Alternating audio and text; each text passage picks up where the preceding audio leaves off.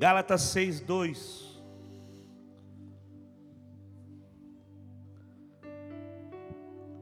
Levai as cargas um dos outros, e assim cumpri, cumprirei, cumprireis a lei de Cristo. Amém? Amém? Eu quero falar sobre cargos e fardos, sobre cargas e fardos. Você pode dizer comigo assim: cargas e fardos. Irmão, você vai perceber nesse tema e no texto que nós vamos falar, só não se move, irmão, tá bom? Que aí o TDAH aqui pira. Eu acho que eu tenho TDAH também, mano. Sei lá, tá um. Nossa, eu me perco muito. Tá bom? Você vai perceber nesse tema e nos textos que eu vou trazer para você uma chave tão importante para a sua vida pessoal. Ou seja, qual é a atitude que você deve tomar com as pessoas que estão à sua volta? que tem as suas cargas, que tem os seus fardos. E que muitas vezes você vê as pessoas com cargos, cargas e fardos, e que muitas vezes você tem o desejo de interferir, de ajudar, e de muitas vezes de querer carregar os fardos dos outros. E você vai ver o que, que o apóstolo Paulo está dizendo à igreja o capítulo 6, do verso 2, ele diz: Levai as cargas um dos outros, e assim vocês vão cumprir a lei de Cristo. Você percebe que o apóstolo Paulo ele está dando uma palavra, uma exortação, uma admoestação. O que ele está dizendo é bem assim: vocês precisam levar as cargas um dos outros, e desta forma, nós estamos cumprindo a lei de Cristo. Irmão, agora eu quero fazer uma pergunta para a igreja aqui: qual é a lei de Cristo? A lei de Cristo é amar o próximo como a ti mesmo. Esse é o maior mandamento. Só que, quando chega no capítulo 6 e o verso de número 5, você está com a Bíblia aberta aí? Veja o que Paulo diz. Eu quero que você repita comigo assim: levai. Não, não, não. Melhora, melhora, melhora, melhora. Vai, levai as cargas um dos outros, e assim cumprireis a lei de Cristo. Agora, olha o que o apóstolo Paulo diz no capítulo 6 e o verso de número 5. Dá uma olhada aí. Pois cada um deverá levar a própria carga. Ué,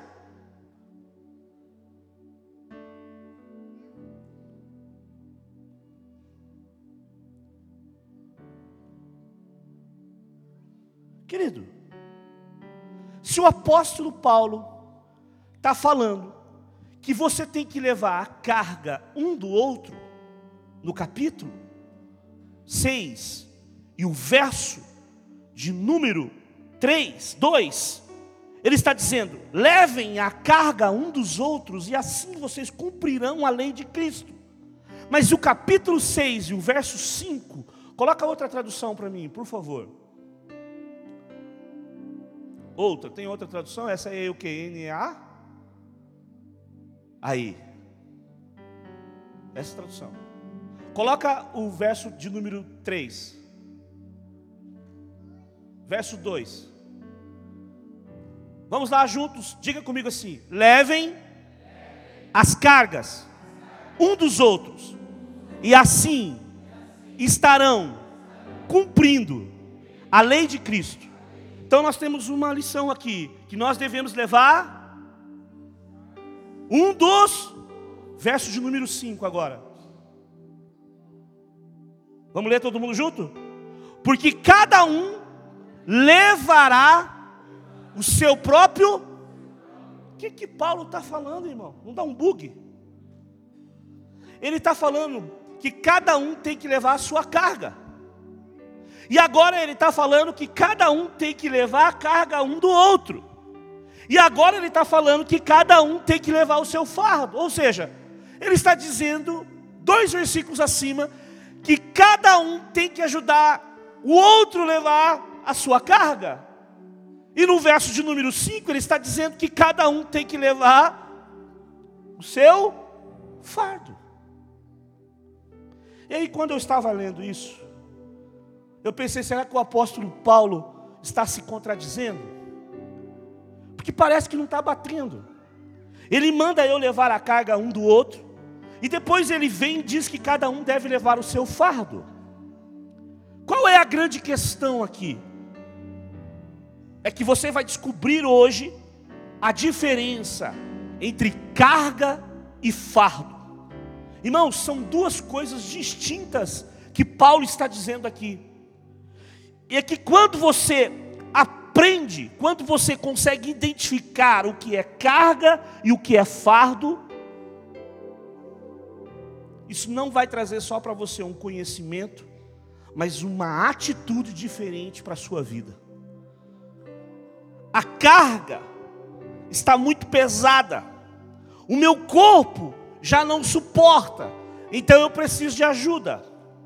E você sabe, irmão, que esta é uma oração que, se você não está fazendo aqui hoje, tem muita gente aqui que está do seu lado que está fazendo essa oração. Sabia disso? Que se tem alguém aqui que não está orando para que as suas cargas sejam aliviadas, não é o seu caso, mas aqui dentro tem muita gente orando para que as suas cargas sejam aliviadas. E sabe por quê? Porque esta é uma oração. E essa é uma oração que você pode não estar fazendo hoje. Mas nós estamos vivendo nos últimos dias que alguém na sua casa, alguém à sua volta, alguém na sua família está clamando, está pedindo, está implorando ajuda. A questão aqui, queridos, como diferenciar o fardo de uma pessoa da carga que alguém está levando. Por quê? Porque não se trata de alguém que é forte. Não se trata de alguém que é forte. Todos nós aqui temos um limite. E eu quero dizer algo aqui, que alguns aqui estão no limite. Alguns aqui pode dizer para mim: olha, pastor, eu já estou no meu limite. E essa narrativa aqui, que Paulo está falando à igreja de Gálatas, é um conhecimento para nós hoje, que vai descer para nós aqui como um óleo fresco para a nossa vida. Eu posso ouvir um amém? Por quê? Porque se as cargas estão pesadas, a gente precisa encontrar alguém que vá nos dar um alívio para a nossa vida.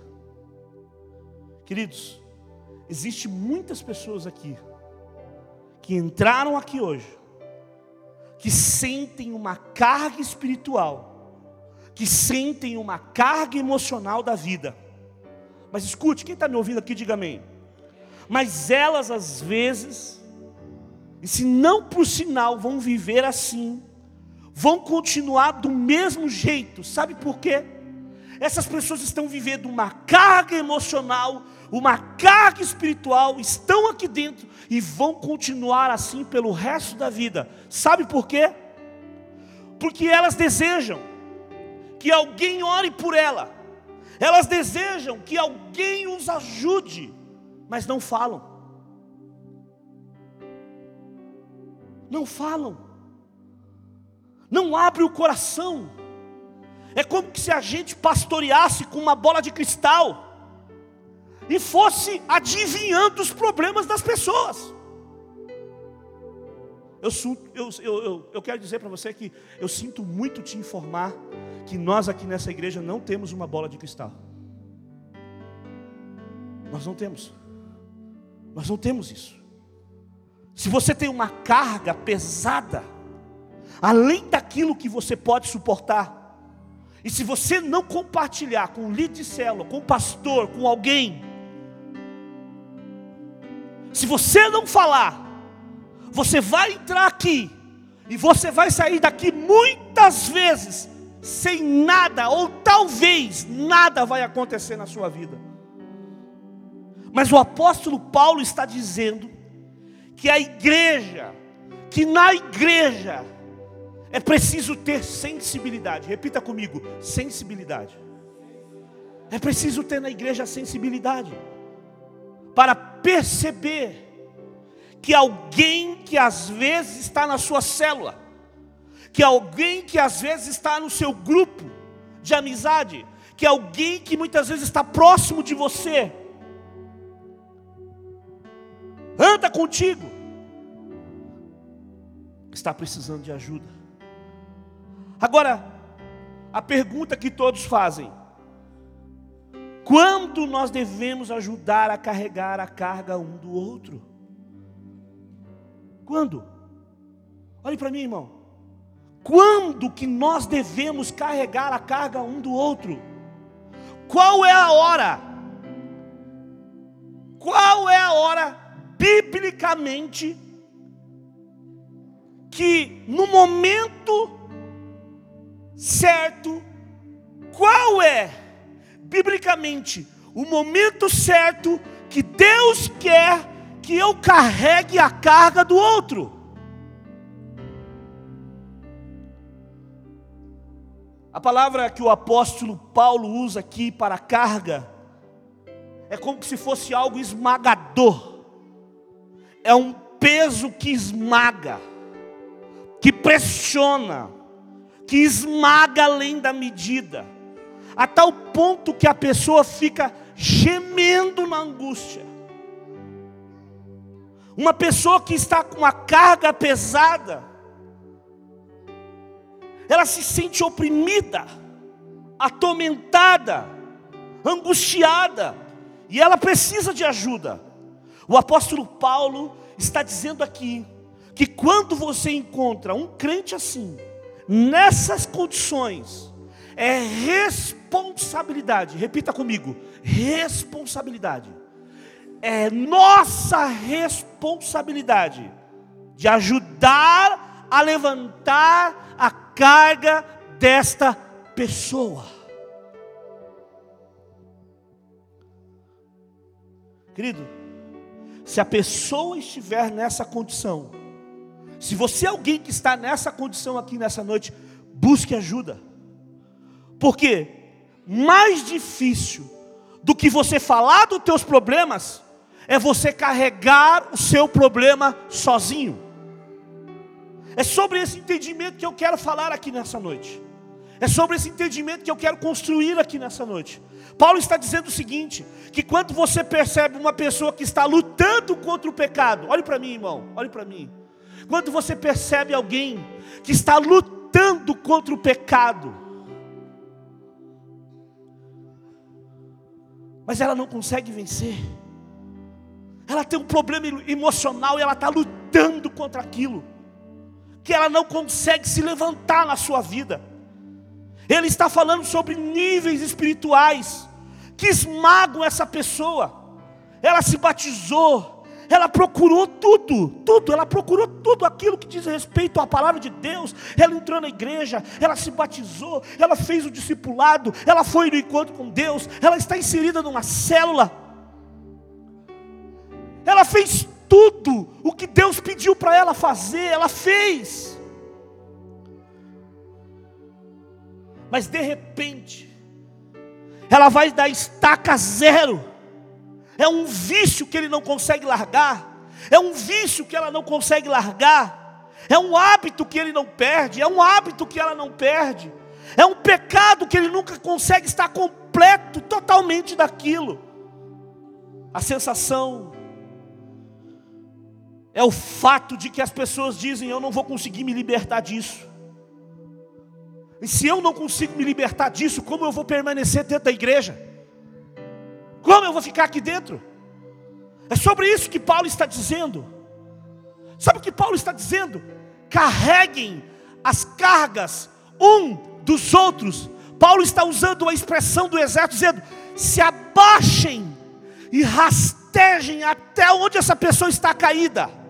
Vão lá embaixo onde essa pessoa está ajude ela a se levantar, para que ela possa ver que ela não está sozinha.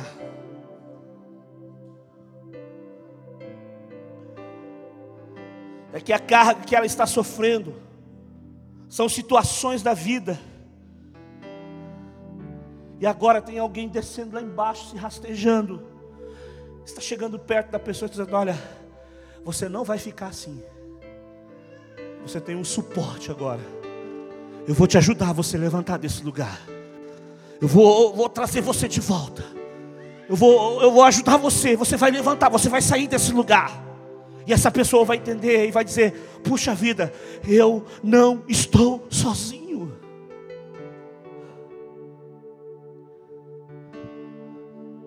Agora, irmão, tem carga e tem fardo. E nesse caso aqui, existe o primeiro ponto. Eu quero que vocês repitam comigo: os outros. Diga mais alto, diga os outros. Diga mais uma vez: os outros. A razão da minha existência é o outro. Amém? Eu posso ouvir um amém? A razão da minha existência é o outro. A Bíblia fala muito de reciprocidade. Orai uns pelos Edificai uns aos. Então a Bíblia, queridos, está recheada sobre essa preocupação alheia, sobre nós nos atentarmos ao outro. E é muito natural, querido. Quem está me ouvindo aqui, diga amém.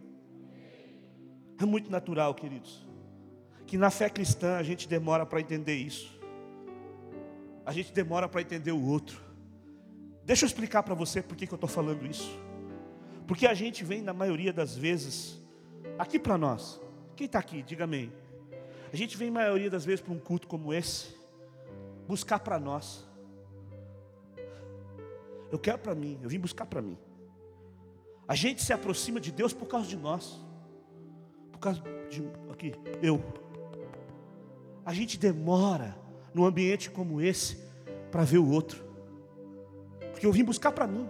Então eu não estou preocupado com o outro. Mas a grande saúde espiritual de uma igreja, a grande saúde espiritual de uma pessoa que anda com Deus, é quando ela consegue olhar além dela. Quando você realmente percebe que as bênçãos de Deus não está em apenas lhe encher, fazer você receber, mas quando você recebe e você está pronto para repartir, para distribuir, para abençoar. Então Paulo diz: essa é a base do Evangelho, amém? Amém? A base do Evangelho é pensar no outro, amém?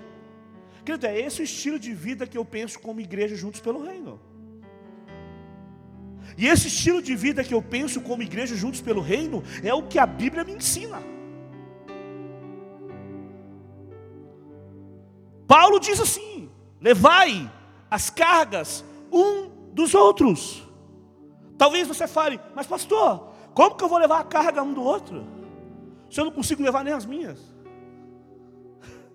Você está falando um negócio aí? Eu estou conseguindo carregar as minhas. Você quer que eu carregue a carga do outro? Eu estou lutando para levar o meu peso. Eu estou lutando para levar as minhas lutas. Você vai dizer, amanhã é segunda de novo. Amém, irmão? Nossa, até tristeza. O povo não fala nem segunda mais. Amanhã é segunda de novo, amém? Meu Deus. Amanhã é segunda de novo, amém? E amanhã vem os desafios de novo, as contas. Meu Deus, tem gente tá entrando, fala em conta, tem gente que entra em depressão, que se finge louco. Vem os desafios, amém? Amém? Ei, diga amanhã, fala, levanta a mão bem alto, fala amanhã. Vem segunda-feira. Vem em mim, fala. Vem em mim que eu estou facinho, fala. Quantos querem a segunda-feira? Que não é o dia que vai fazer você, é você que vai transformar o dia. Amém, irmão? Para alguns, aí diz que sexta-feira é o melhor dia. É ou não é? Ó, para ó. Para os crentes, o melhor dia é a segunda. Eu, como eu queria ver um amém. Para os crentes, a, a segunda-feira é o melhor dia. Amém. Por quê? Porque você é mais do que vitorioso em Cristo Jesus. Aleluia. Paulo está aqui confrontando, queridos, os legalistas daquela época. Aqueles religiosos. Vamos ler lá, Atos capítulo 15, verso 10. Por favor, queridos. Você está aqui, irmão? Meu Deus. Atos 15, 10 diz assim: ó, olha lá. Agora, pois, por que vocês querem tentar a Deus? Pondo sobre o pescoço dos discípulos um jugo ou uma carga que nem os nossos pais puderam suportar, e nem nós. Tem outra tradução aí ou não? Aí, querido, fica aí. Colocando sobre as costas dos discípulos uma carga que nem os nossos antepassados e nem nós mesmos conseguimos suportar. Outra tradução está dizendo: agora, pois, porque tentais a Deus pondo sobre a cerviz dos discípulos um jugo que nem os nossos pais puderam suportar, nem nós. Na verdade, o livro de Atos está confrontando gente religiosa. Amém? Amém que exige mais dos outros do que a si mesmo. Você conhece ou não? Hã? Você conhece tipo de gente religiosa que exige dos outros aquilo que ele não pratica? Você conhece ou não? É isso que está confrontando. Ele está dizendo por que vocês colocam jugo no povo que nem vocês conseguem carregar. E no livro de Mateus ele diz assim, Mateus 23 e o verso número 4, coloca para nós lá.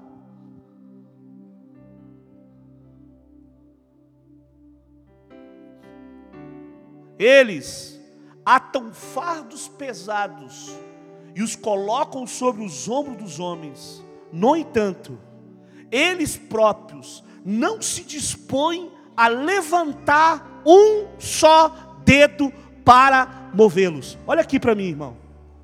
Estão colocando jugo sobre as pessoas que eles mesmos não levantam nem o dedo para ajudar. Ou seja, olha os fardos que vocês estão colocando sobre as pessoas, para que elas se entreguem, para que elas se sacrifiquem. Só que vocês, que estão liderando, que estão fazendo, vocês não estão fazendo nada. Está falando sobre os religiosos daquela época. Então o apóstolo Paulo, no capítulo 6 e no verso 1, que é o texto anterior ao texto que hoje nós lemos aqui, vamos ler lá, Gálatas capítulo 6 e o verso de número 1. Você está aqui? Vamos ler. Diz assim: Irmãos, olha só, eu quero que vocês repitam comigo assim: diga assim, irmãos, se alguém for surpreendido. Querido, olhe para mim aqui. O que, que significa ser surpreendido? Hã? Eu estou falando com vocês, vocês estão aqui ou não? O que significa ser, ser surpreendido? Hã? Pega no flaga? Essa tradução aí não, irmão. Aí é religioso. O que, que é, Bruno? Ser surpreendido pego de surpresa. Ou seja, ele está dizendo assim, ó, irmão, se alguém for pego de surpresa em algum, em algum quê? Vós, que sois espirituais, deveis restaurar essa pessoa com espírito de de humildade. Vocês estão entendendo o que eu estou falando? Paulo está falando contra um grupo de pessoas que, quando ia aconselhar, se sentiam soberbos. Tipo assim, tadinho, né? Você caiu, né? Então, eu estou aqui, ó. Bonito, forte. Você, você pecou, né? Que palhaçada é essa? As pessoas iam aconselhar com soberba, dizendo: rapaz, você caiu, é?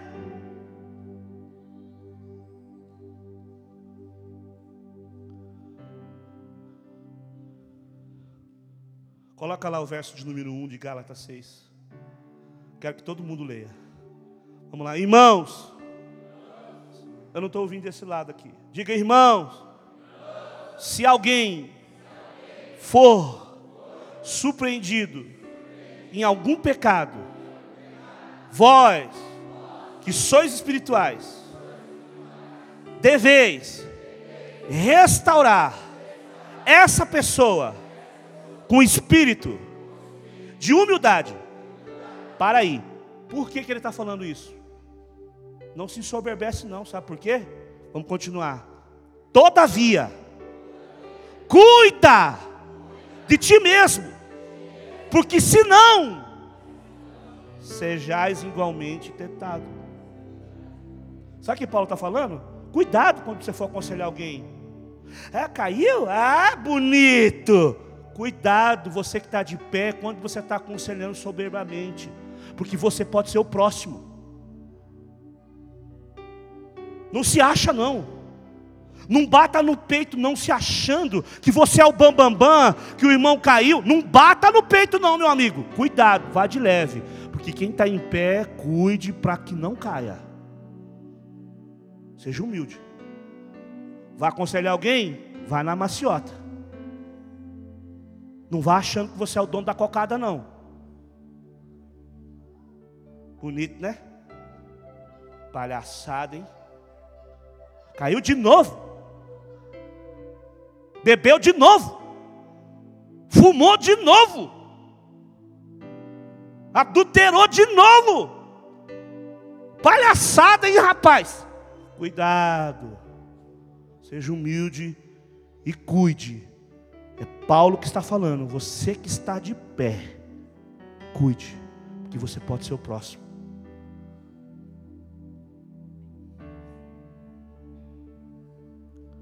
Cuidado, para você também não passar o que ele está passando. Então, quando for aconselhar alguém, chega com humildade. Vá lá, levante a carga dele. E se precisar, você fala e diga: Hoje eu estou podendo te ajudar. Sabe por que eu estou aqui para te ajudar, querido? Não é porque eu sou melhor do que você, não. Quem está me ouvindo aqui? Quem está compreendendo essa palavra? Querido, sabe por que eu vim aqui te ajudar? Não é porque eu sou melhor que você. É porque um dia alguém carregou a minha carga. Eu só estou replicando o que alguém fez em mim. Eu quero te ajudar. É engraçado que o termo que Paulo usa, levai as cargas um do outro, ele está dizendo assim: ó, vá como um soldado. Um soldado está ferido, você não, você vá como um soldado, rasteje. Vá lá onde ele está, lá embaixo, e diga para ele: Eu estou aqui para te ajudar. Eu vou ajudar você a ficar de pé.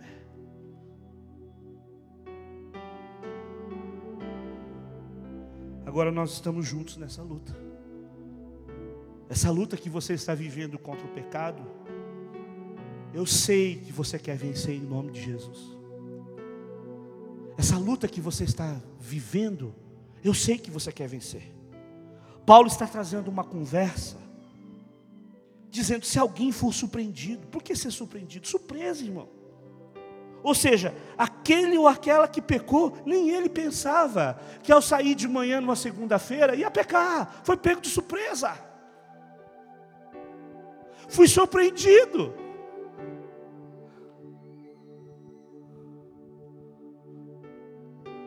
Que aquela pessoa que caiu no vício de novo, que voltou ao pecado de novo, ele está na igreja, está firme. Ele foi pego de surpresa. Sabe, o diabo, o diabo sorrateiramente veio e surpreendeu aquela pessoa. E ela caiu. Sabe, ela deu uma resbalada. Cuidado para a gente não ser legalista. Cuidado para a gente não achar que a gente é santo demais. Eu vim de uma igreja assim, irmão, eu sei o que eu estou falando. Ajude a levar a carga um do outro.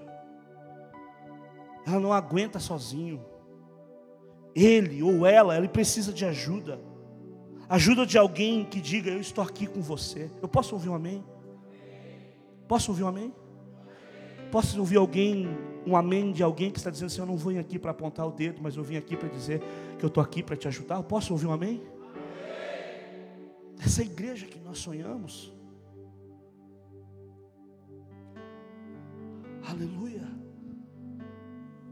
Nós estamos juntos. Olha o que Paulo diz no capítulo 6 e o verso número 3, coloca lá.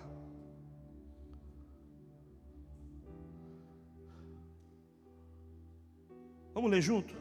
Diga assim: Pois, se alguém se considera importante, não sendo nada, engana-se a si mesmo.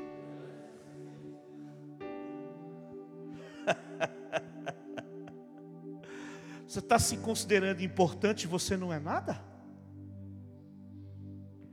Está se achando bambambam bam, bam, e você não é nada? Você pensa que é alguém, mas você está enganando você mesmo. Paulo está falando sobre pessoas, irmãos, que se sentem maiores, se sentem superiores.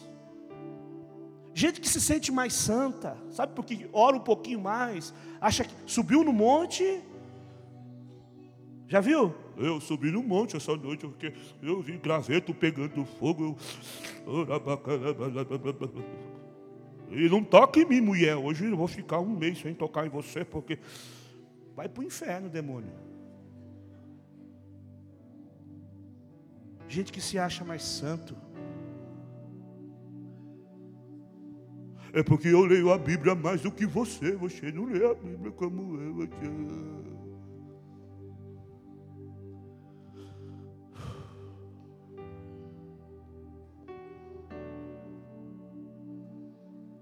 Paulo está confrontando os dois aqui, quem se acha bom e quem não se acha nada. Ele está dizendo, você que está carregando a carga, está entendendo? Você que está carregando sobre os seus ombros a carga, abre a boca e pede ajuda.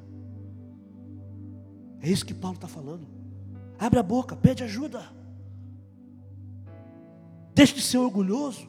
Levanta a mão, pede socorro. Só que ele aqui está confrontando, dizendo: só que também você que está de pé, que já venceu, que está forte, tem humildade. Meu Deus, irmão. Tenha humildade, para você não achar que você é alguém melhor do que o outro. Quando você chegar para ajudar, desça lá embaixo. Não chega assim, ó, eu estou aqui para te ajudar, tá? Ó, pega na minha mão que eu vou te ajudar, mas ó, ó olha lá, hein? Ó, ó. Não, desça lá. Sabe quando Paulo está dizendo, desça, se humilha, vai lá, vai lá. Humilha, humilha, humilha. Estende a mão, eu estou aqui. Oh, querido, eu estou aqui. Estou aqui, querido. Não, mas eu pequei, pois é, eu sei. Mas eu estou aqui. Não é uma igreja que aceita tudo, é uma igreja que ama. Você não é Deus. Se, se o próprio Jesus amou você, mesmo você sendo quem você era, Ele não vai amar aquele que está caído. Cuidado com o auto julgamento, você que está de pé. Paulo está confrontando aqui, irmãos, a autoprojeção. Diga comigo, autoprojeção. É aquele que começa a se promover pela capacidade de leitura bíblica, pela capacidade de entendimento, pela capacidade de inteligência, autopromoção, ele começa a se autopromover. em cima das pessoas, se acha melhor do que os outros. Agora ele não senta em qualquer mesa, agora, agora ele é o cara, agora ele, ele descobriu a roda.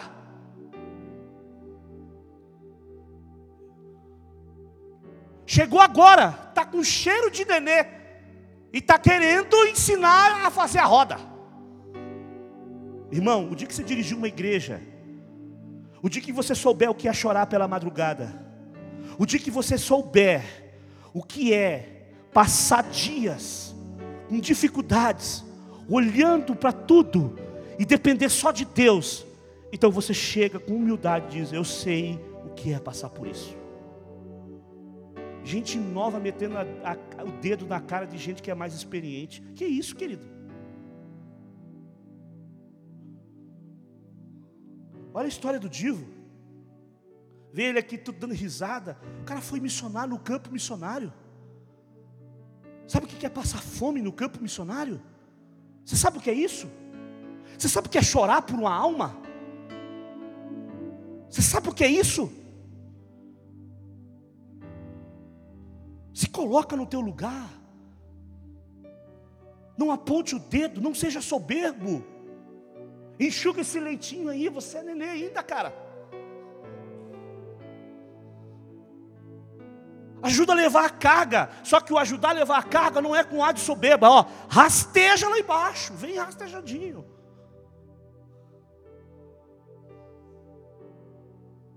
Talvez você já foi surpreendido por alguém que quando você caiu, quando você errou, alguém chegou para você, brincadeira, de novo, palhaçada isso.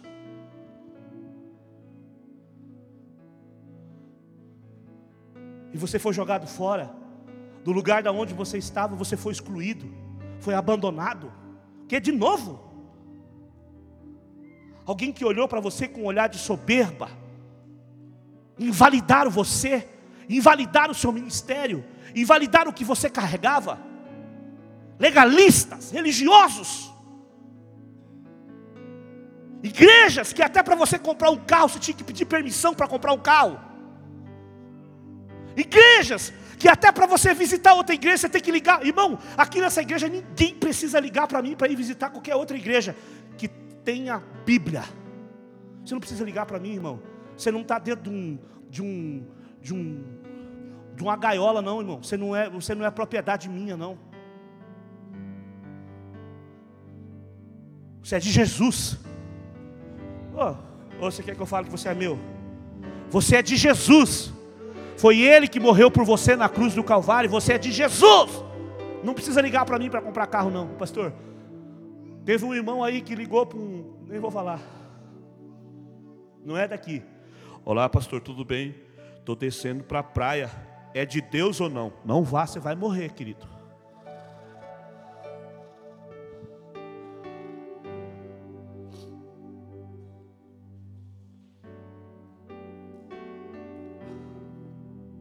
Irmão, você é livre. Eu vou repetir até você dizer amém. Você é livre. Você é livre. Você é livre. Você é livre. Porque uma igreja livre é melhor de trabalhar do que uma igreja legalista. Sabia? Porque uma igreja livre entende a sua responsabilidade. Porque o legalista que trabalha debaixo de opressão só trabalha quando você manipula. Vem, vai, vai não, agora vai lá. Vem para cá, vai, vai. Agora uma igreja livre, o cara vem para cá, ele vem servir como os irmãos estão servindo aqui, não porque eles foram mandados. Sabe por que, que os músicos estão servindo aqui? Não porque eles são mandados, que o Marlon falou, vocês têm que vir porque senão vocês serão excluídos. Não é isso. Numa igreja livre, você não precisa falar, ó, os pastores têm que estar aqui porque eles vão ser, vamos arrancar a unção deles. Tem igreja que arranca a unção dos pastores, sabia disso? Arranca, tira a unção do pastor, rasga a carteirinha. Você agora não é mais pastor, porque foi o homem que deu a consagração. Igreja que arranca a unção do pastor. Aqui não, irmão. Você quer ir para o shopping no domingo? Vai lavar essa cara se você não me levar.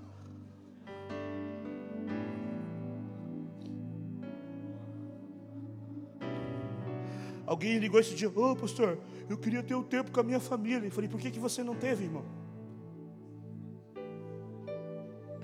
Não, porque. Ah.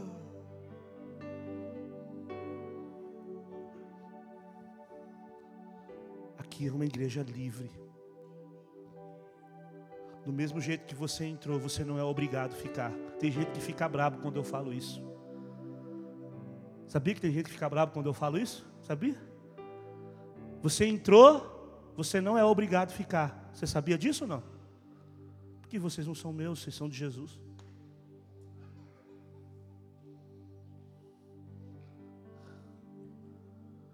Teve alguém que veio falar para mim: Ó oh, pastor, eu vim falar aqui que Deus falou comigo que eu, eu, eu, tenho que mudar de igreja. Eu falei: Deus falou com você? Falou: Ah, então vai, irmão. Sabia que a pessoa saiu brava comigo? Ela falou para mim que quem falou para ela que era para ela mudar? Quem? Eu vou fazer o que, irmão, se Deus falou? Eu não vou segurar um Jonas no meu barco. Vai embora, filho. Aí ligou para o outro pastor, que não vou falar ali o nome do pastor.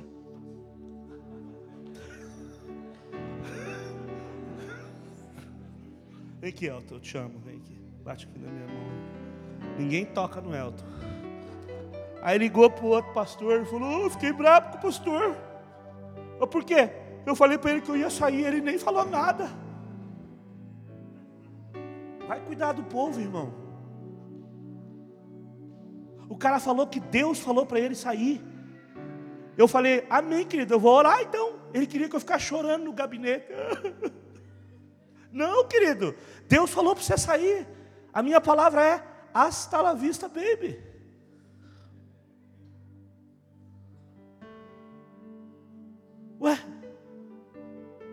Deus não falou?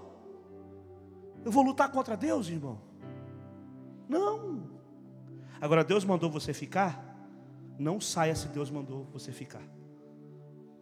Agora, Deus mandou você sair? Vai que você é um Jonas aqui nesse barco.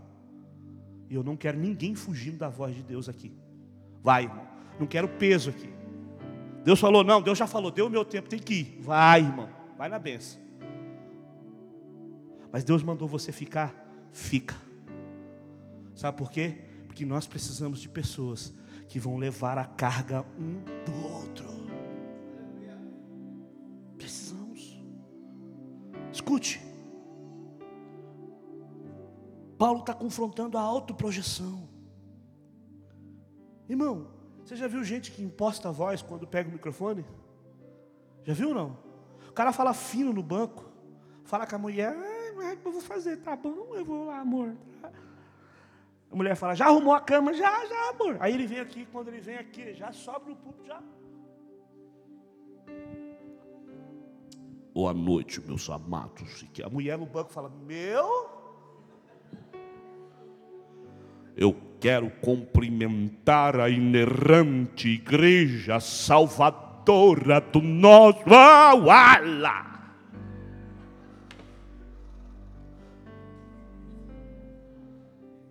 Quem lembra do Allah?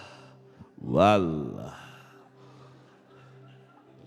Essa geração não conhece. Só Eliel que tem 47 anos. Quem lembra aqui do Allah?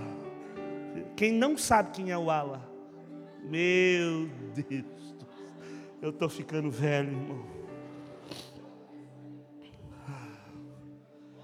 O Allah.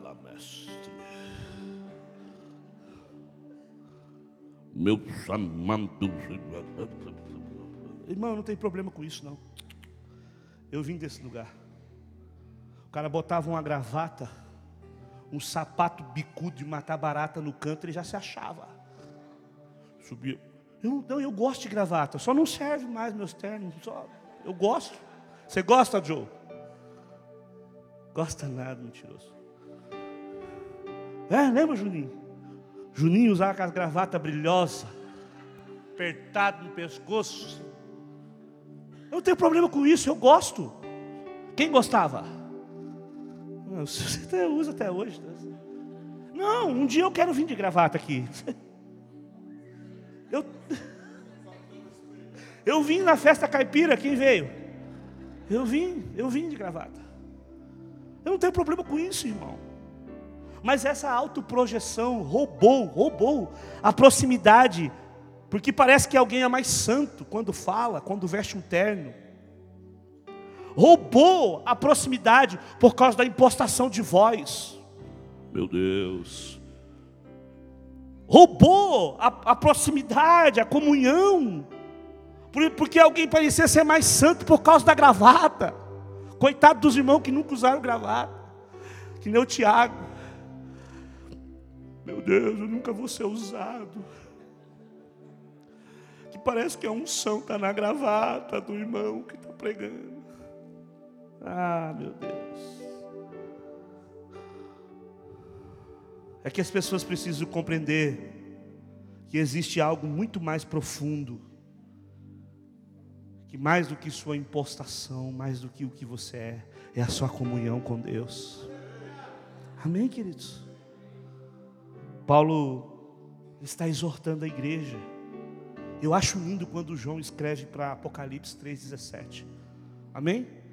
Ele vai falar para a igreja de Laodiceia, ele diz assim: ó,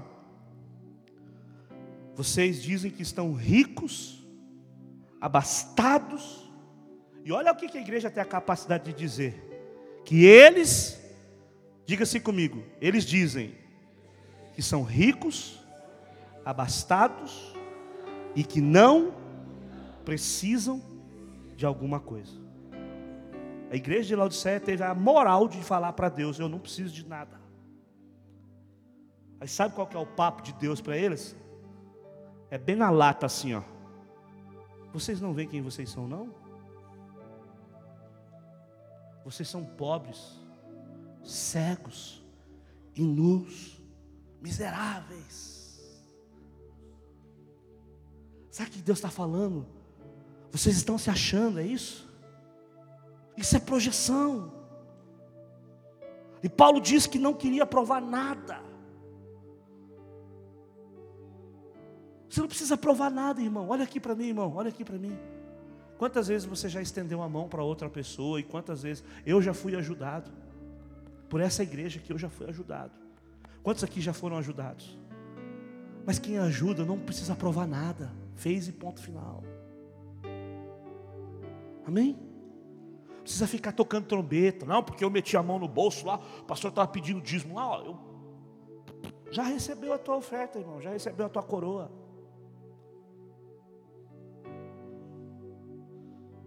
Já recebeu a sua recompensa. Você está abençoando, está levando a carga um do outro, não fica contando para os outros, não. Ah, sabe aquele irmão lá? Ó? Aquele irmão está ali só porque eu estou ajudando ele. Hein? É, eu estou nas madrugadas orando, eu estou.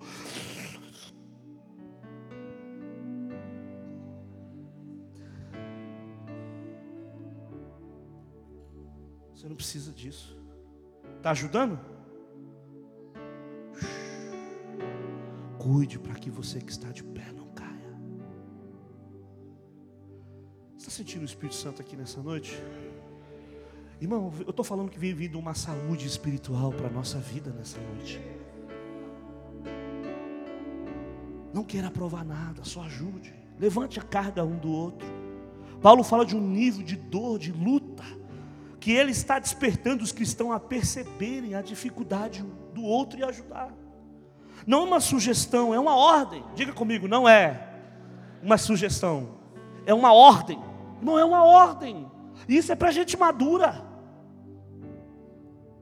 é para gente que cresceu. Se você ver alguém passando por dificuldade, leve a carga do outro. É a sua e a minha responsabilidade. É dizer você não está sozinho, eu vou orar por você essa semana. Eu posso ouvir um amém? É você dizer, querido, eu vou orar por você essa semana diante desse desafio, eu estou junto com você. Eu vou estar orando por você, eu vou estar intercedendo por você. Vou estar todos os dias mandando uma mensagem para você. Fique firme, lute. Você vai um vencedor. Deus está contigo. Deus vai ajudar você. Você vai romper. Irmão, quem está me ouvindo aqui, diga amém. Vocês não têm noção quando a gente estava com a Letícia no hospital, as mensagens, quando a gente menos esperava. Era um irmão da igreja dizendo: Ô oh, pastor, eu estou aqui nesse momento orando por você. Parecia que vinha um, um gás para nós, assim, para a gente continuar, irmãos. A gente estava lá no hospital, e às vezes os médicos chegavam e diziam: Meu Deus, o que está acontecendo com essa menina? Está Está difícil. De repente a Joyce recebeu uma mensagem de uma irmã dizendo: Ô irmã, ô pastor, eu estou aqui orando por vocês. Deus vai mudar a tua história. Nós vamos ver a Letícia saindo desse lugar. Deus vai trabalhar aí, pastor. Continue firme, não desista. Você é assim. Olha, elogiando, dizendo: Deus está contigo. Deus vai fazer coisas extraordinárias, pastor. Não desanima, fica firme. Irmão, ajuda a carregar a carga um do outro. Você vai ver que nós seremos mais do que vitoriosos em Cristo Jesus. Aleluia. Quantos aqui já receberam uma palavra lá no WhatsApp dizendo: Ei, fica firme, nós estamos orando por você? Quantos? E não é animador, querido? Hã? Não é esperançoso?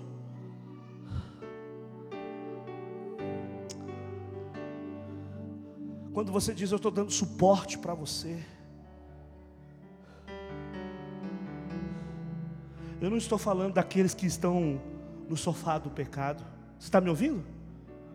Aquele que sentou num sofá do pecado e não está nem aí com Deus, não está nem aí com a igreja, não está nem aí com as pessoas. Não é desse tipo de gente que eu me refiro aqui, não. Eu não estou falando de gente que não quer nada com nada. Eu estou falando de gente que está lutando as batalhas da vida. Tem alguém aqui nessa noite? Eu vou falar de novo. Eu estou falando aqui nessa noite com gente que está lutando as batalhas da vida. Eu posso ouvir um amém aqui nessa noite? gente que está lutando as batalhas da vida. Eu posso ouvir um amém aqui nessa noite, que pode até ter errado hoje, mas ele não queria, estava lutando contra isso, estava resistindo contra isso. Ou seja, o que Paulo disse foi de surpresa, aconteceu, mas Deus está dizendo: tenha misericórdia, rasteje lá, ajude ele. E alguém vai dizer aqui nessa noite, mas quantas vezes, pastor, quantas vezes for necessário, querido? Você precisa aprender a ter misericórdia. Porque o fato de você ter vencido aquela mesma área da sua vida não te faz você melhor do que o outro. Você está me ouvindo aqui nessa noite? Você venceu a pornografia, o fato de você ter vencido essa área não te faz você melhor do que o outro que está lutando para vencer. O fato de você ter vencido os seus vícios as drogas, a bebida, o que você fazia, o cigarro, tudo, não te faz você melhor do que o outro.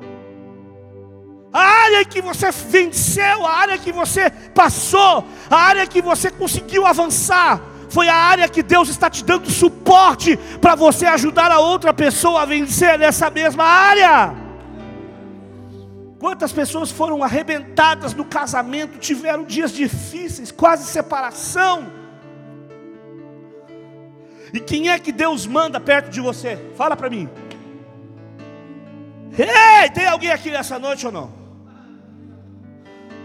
Você está passando uma luta no casamento, você sofreu, você teve ali traições, você teve problemas no teu casamento, e alguém ali, a mulher ou o homem, não disse: Não, não, eu não vou abrir mão do meu casamento, vou ficar aqui até o final. E orou, orou, orou, orou e venceu. E hoje Deus traz pessoas perto de você na área em que você mais sofreu. Tem alguém aqui nessa noite?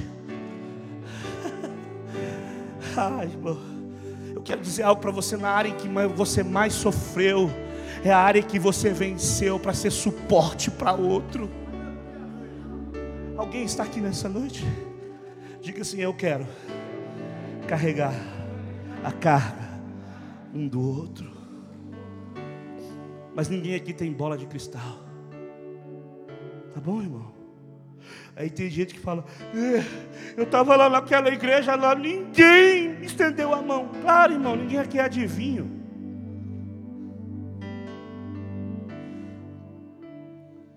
Como é que você salva alguém que está se afogando?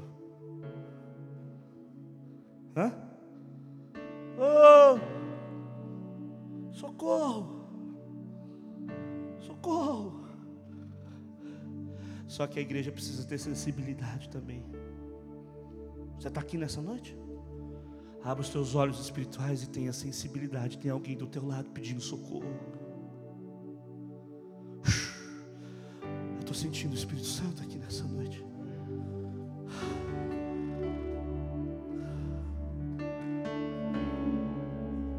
Não se ache o melhor porque você venceu nessa área.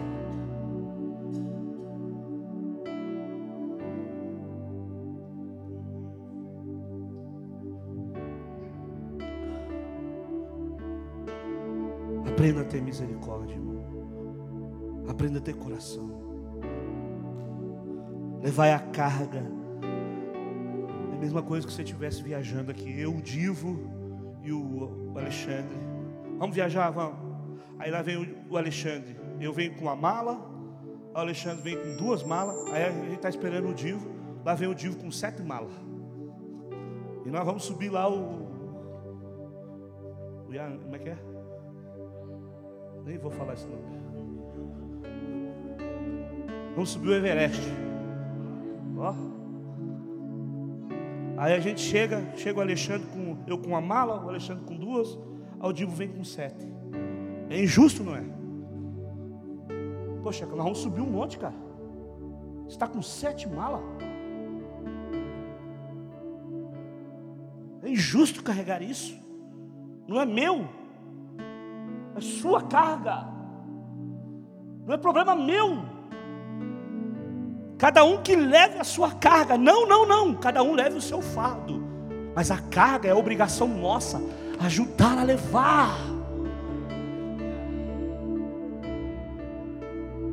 Quer ser liberto nessa noite?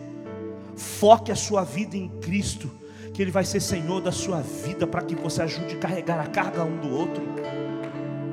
Paulo está dizendo um pelo outro, ao invés de um contra o outro. Eu vou dizer de novo: um ajudando o outro, não um contra o outro.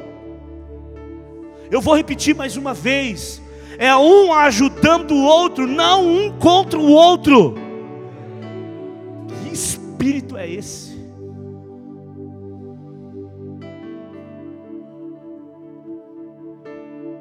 Gente torcendo para dar errado.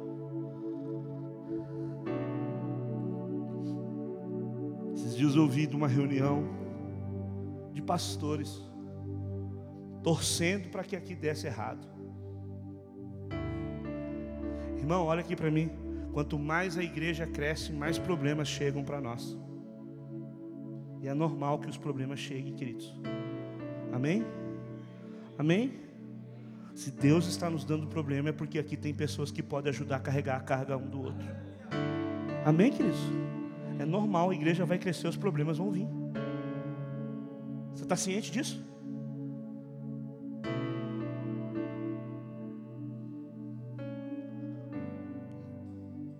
Carrega a carga do seu irmão. Carrega a carga que está esmagando o seu irmão. Mas quando chega no verso 5, Paulo diz: Porque cada um levará o seu próprio fardo. A gente veio falando até aqui para carregar a carga. Agora Paulo muda e diz: Vocês têm que carregar o seu fardo. Puxa, pastor, agora bagunçou a minha cabeça. Não é para carregar a carga um do outro? Sim, mas o fardo, fardo não. Nós precisamos compreender que Paulo traz, quanto às suas cargas, aquilo que você está sofrendo, nós vamos ajudar. Mas o seu fardo é sua responsabilidade, é para você, é para você carregar. E o que isso quer dizer? Que quanto às suas cargas, conte comigo, mas quanto aos seus fardos, é com você. O que Paulo mostra aqui é que o fardo é uma quantidade esperada de peso que um soldado colocava nas costas. Quando ele ia para o frente de batalha, ele levava o fardo necessário para ele andar. E esse fardo é meu. Eu não posso carregar o teu. Eu tenho que carregar o meu. Eu não posso interferir no teu fardo. Isso não é bíblico. Isso não vai causar uma saúde. Minha obrigação é carregar a sua carga é te ajudar naquilo que você luta e não consegue vencer. Mas a história é tua, os compromissos são teus. É você que paga a sua conta, é você que trabalha, é você que traz comida na mesa, é você que educa os seus filhos, esse é o seu fardo. Você não pode terceirizar para mim, irmão. Eu não sou pastor, escute aqui, ó. Escute, quantos líderes tem aqui nessa noite, quantos pastores tem aqui? Nós não vamos pastorear crises aqui nessa igreja. Não vamos pastorear crises. Nós vamos pastorear pessoas para que pessoas administrem as suas crises. Nós não vamos administrar crises aqui. Porque o que acontece? A pessoa está com uma crise no casamento, liga para nós, a gente vai lá, toma um café, resolveu? Resolveu, irmão? Sete dias depois a pessoa está brigando de novo.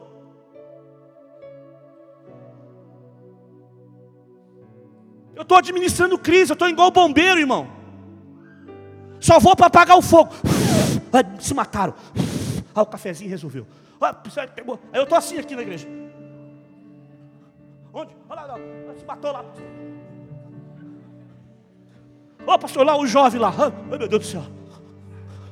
Ô pastor, o líder lá. Olha lá, a irmã brigou lá com a outra. Caramba, vai lá de novo. Não, caramba não, ô santidade.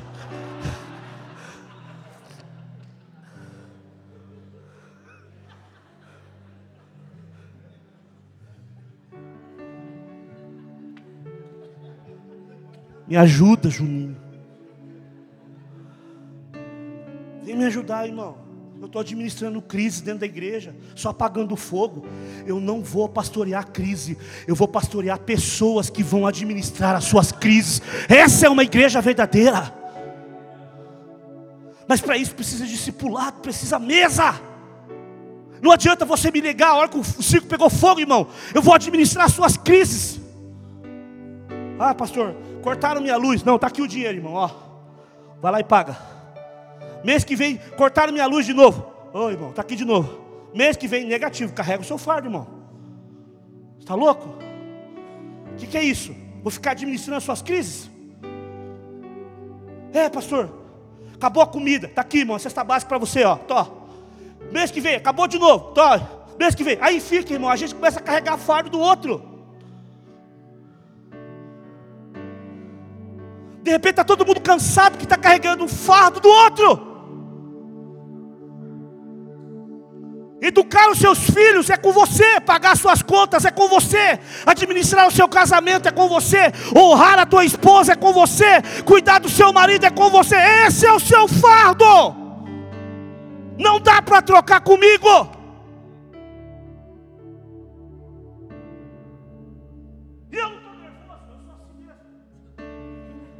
fala, o pastor estava nervoso. Ai, irmão, você nunca viu nervoso, irmão? Vem. Eu estou alegre demais. É o meu jeito de pregar, ué. Se tem gente que prega aqui, olá, mal. Eu, eu, eu, eu, porque assim.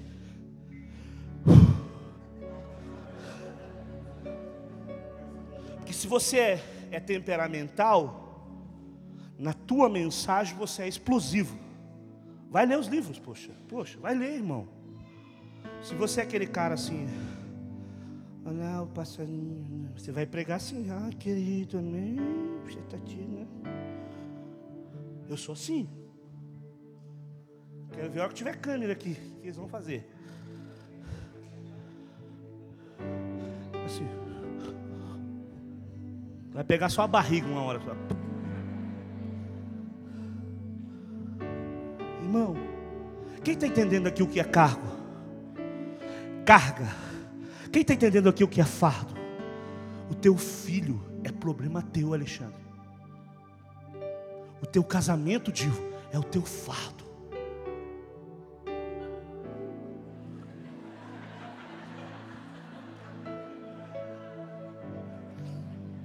Ele falou, eu já sabia, meu Deus. Gil falou: Vejo que és profeta.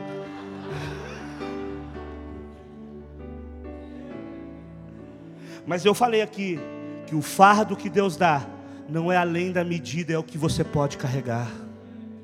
Então não vem com esse negócio de trocar mulher por duas de vinte, não. Tá amarrado, diabo. Que agora o fardo pesou. Quem deu comida para ela foi você, irmão.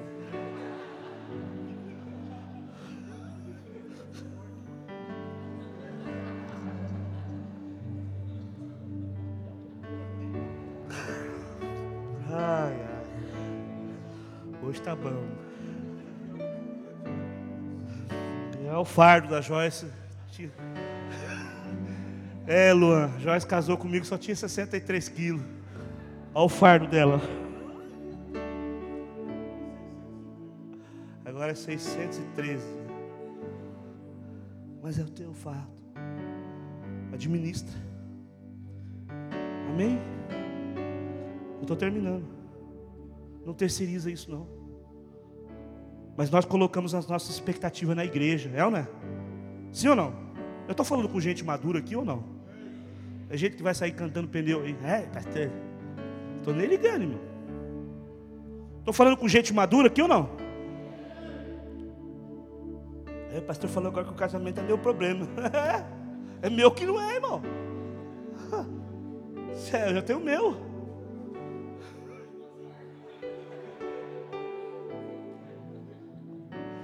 Já tenho o meu fardo, querido. Duas fardas. Agora a carga nós vamos ajudar. Amém? Oi, presta essa coisinha aí para mim. Isso aí. Pega aí, Diogo. Vai deixar o rapaz abaixar aí. Traz tudo, traz tudo. Catarro, tudo. Vem aqui, Diogo. Vem aqui, Diogo.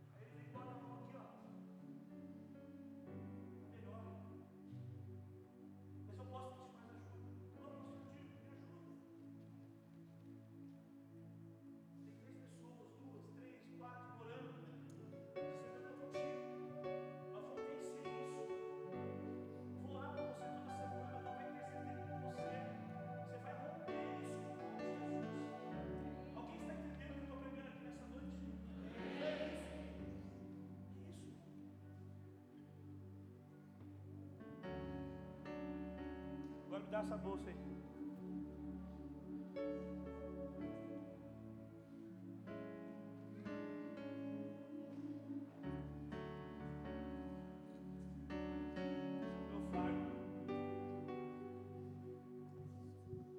Tem como não, irmão. Amanhã, amanhã é segunda-feira. E meu fardo vai estar aqui, ó.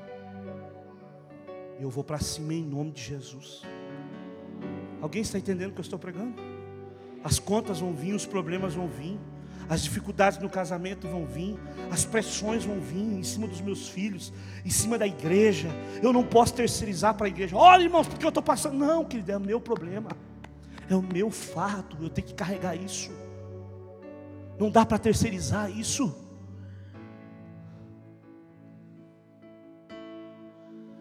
Coloque de pé.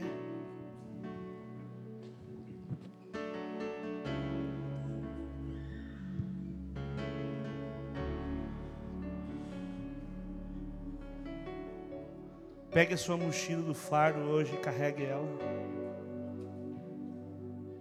Tem muita gente se metendo, irmão, no fardo alheio. Olha aqui para mim, olha aqui para mim. Se você está tentando ajudar o fardo alheio, você está se comprometendo com o crescimento da outra pessoa. Você está aqui ou não? Alguém chega, oh, me ajuda esse mês, me ajuda esse mês, me ajuda esse mês, me ajuda esse mês. Pastor Luciano Subirá. Quem conhece? Israel Subirá foi para os Estados Unidos, lá no F Hope, Kansas. Foi aprender sobre oração, foi, foi dedicar um tempo de ministérios. Eles acordaram que todo mês Israel subirá e ia receber um salário. Todo mês. Para que ele pudesse se manter. Sabe o que aconteceu? Todo mês o dinheiro caía na conta do menino, fora do país. E o, o que ele recebia era para 30 dias. o Luciano acordou com ele: eu só vou depositar no dia em que eu combinei com você. Sabe o que aconteceu? Israel recebeu o dinheiro no dia 10, 20 dias depois ele não tinha mais dinheiro. Ligou primeiro para a mãe.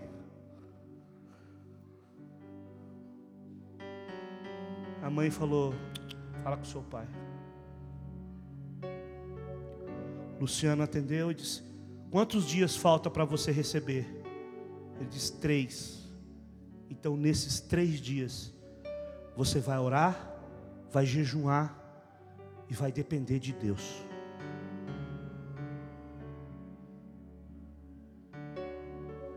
Desligou o telefone. Mulher do Luciano subirá, falou: Você é um cara duro, rapaz. Teu filho está lá no outro país. Como é que ele está lá nos Estados Unidos? Como é que ele vai passar agora esses três dias lá? Você poderia ter. O menino foi para a casa de oração, dedicou a sua vida três dias orando e jejuando. Foi para uma lanchonete na casa de oração, sabendo que não tinha dinheiro. Viu no cartão, tinha poucos centavos, dava para tomar um café.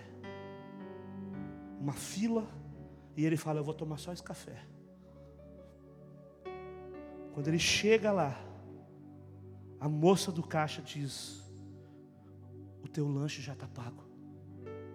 Como assim? Pois é, o rapaz que estava na sua frente já pagou o seu lanche o seu almoço desse dia. E diz: Quem é? Não sei, ele não está aqui. Sabe o que, que o menino aprendeu?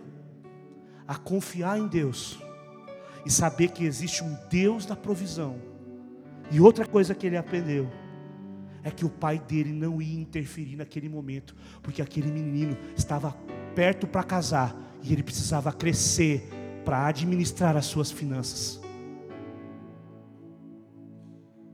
Sabe por que, tem muitas vezes gente que está aí sofrendo? Porque a gente está carregando o fardo do outro, bancando o fardo. Não, vem aqui, querido, vem aqui. Ele não vai crescer. Escuta aqui, mãe, pai. É para você essa palavra. Tem lá um Kiko dentro da sua casa com trinta e poucos anos. Você está lá bancando. Não, não. Ensina esse menino a administrar. Porque quando ele entrar num casamento, não fique bancando o fardo dele, não. É dele, é responsabilidade dele. A igreja, a igreja vai ajudar os seus cargos, irmãos, as suas cargas. Pastor, estou com dificuldade. Cortou a minha luz. Nós vamos ter uma resposta para a sua vida. Mas nós não vamos ficar mantendo você, que ele deu o seu fardo. Nós não vamos ficar administrando as suas crises. Nós vamos administrar pessoas. Amém, queridos? Pessoas. Aleluia. Eu quero terminar dizendo algo.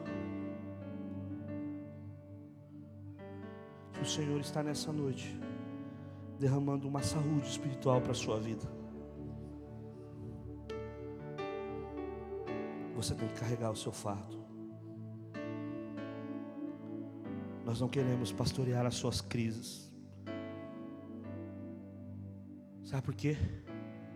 Nós queremos pastorear você, porque quando as crises chegar, você vai ter autoridade para pastorear as suas crises. Eu vou repetir de novo. Nós vamos pastorear a sua vida, porque quando as crises chegar, você vai ter autoridade para vencer essas crises.